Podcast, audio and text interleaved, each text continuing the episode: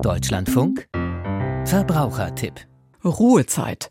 Das ist der Zeitraum, in dem ein christliches Grab unangetastet bleibt.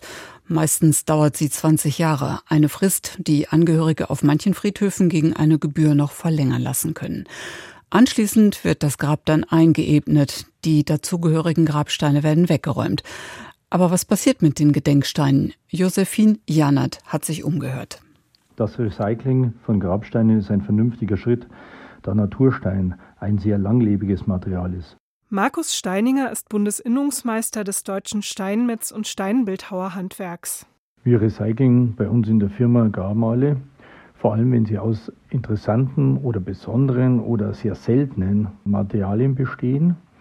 Bei uns im süddeutschen Raum wird natürlich vor allem Marmor, Kalkstein und Dolomit recycelt Hartgesteine nicht so sehr. Sie sind hier nicht so verbreitet und sind natürlich auch bedeutend schwerer zu bearbeiten.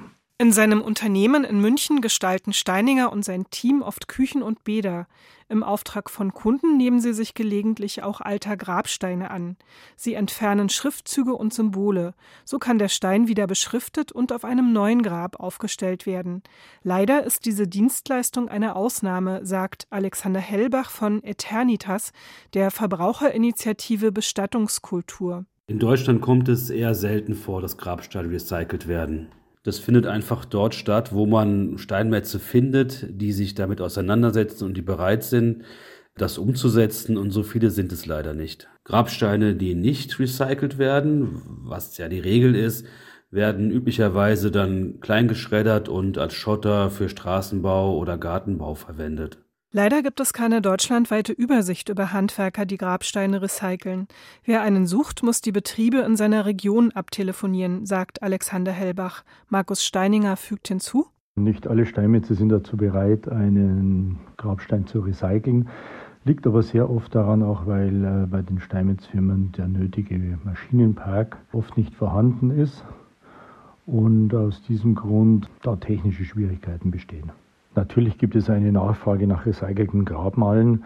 Jedoch der Glaube daran, dass ein recyceltes Grabmal bedeutend günstiger ist als ein neues Grabmal, ist falsch. Die neuen Grabmale werden alle in der Großserie produziert und aus diesem Grund sind natürlich die individuelle Umarbeitung eines alten Grabmals in ein neues von den Arbeitskosten her bedeutend höher. Aus diesem Grund ist ein neues Grabmal und ein recyceltes Grabmal von den Kosten her ungefähr gleich. Und noch etwas gibt es zu beachten. Alexander Hellbach von Eternitas sagt, Wichtig ist, dass der Stein eine bestimmte Dicke hat. Man muss sich ja vorstellen, dass alles, was an Buchstaben, Beschriftung drauf ist, abgeschliffen werden muss, entfernt werden muss. Insofern wird der Stein nach der Bearbeitung schmaler sein als vorher. Für die Dicke sehen die Friedhofsverwaltungen unterschiedliche Mindestmaße vor.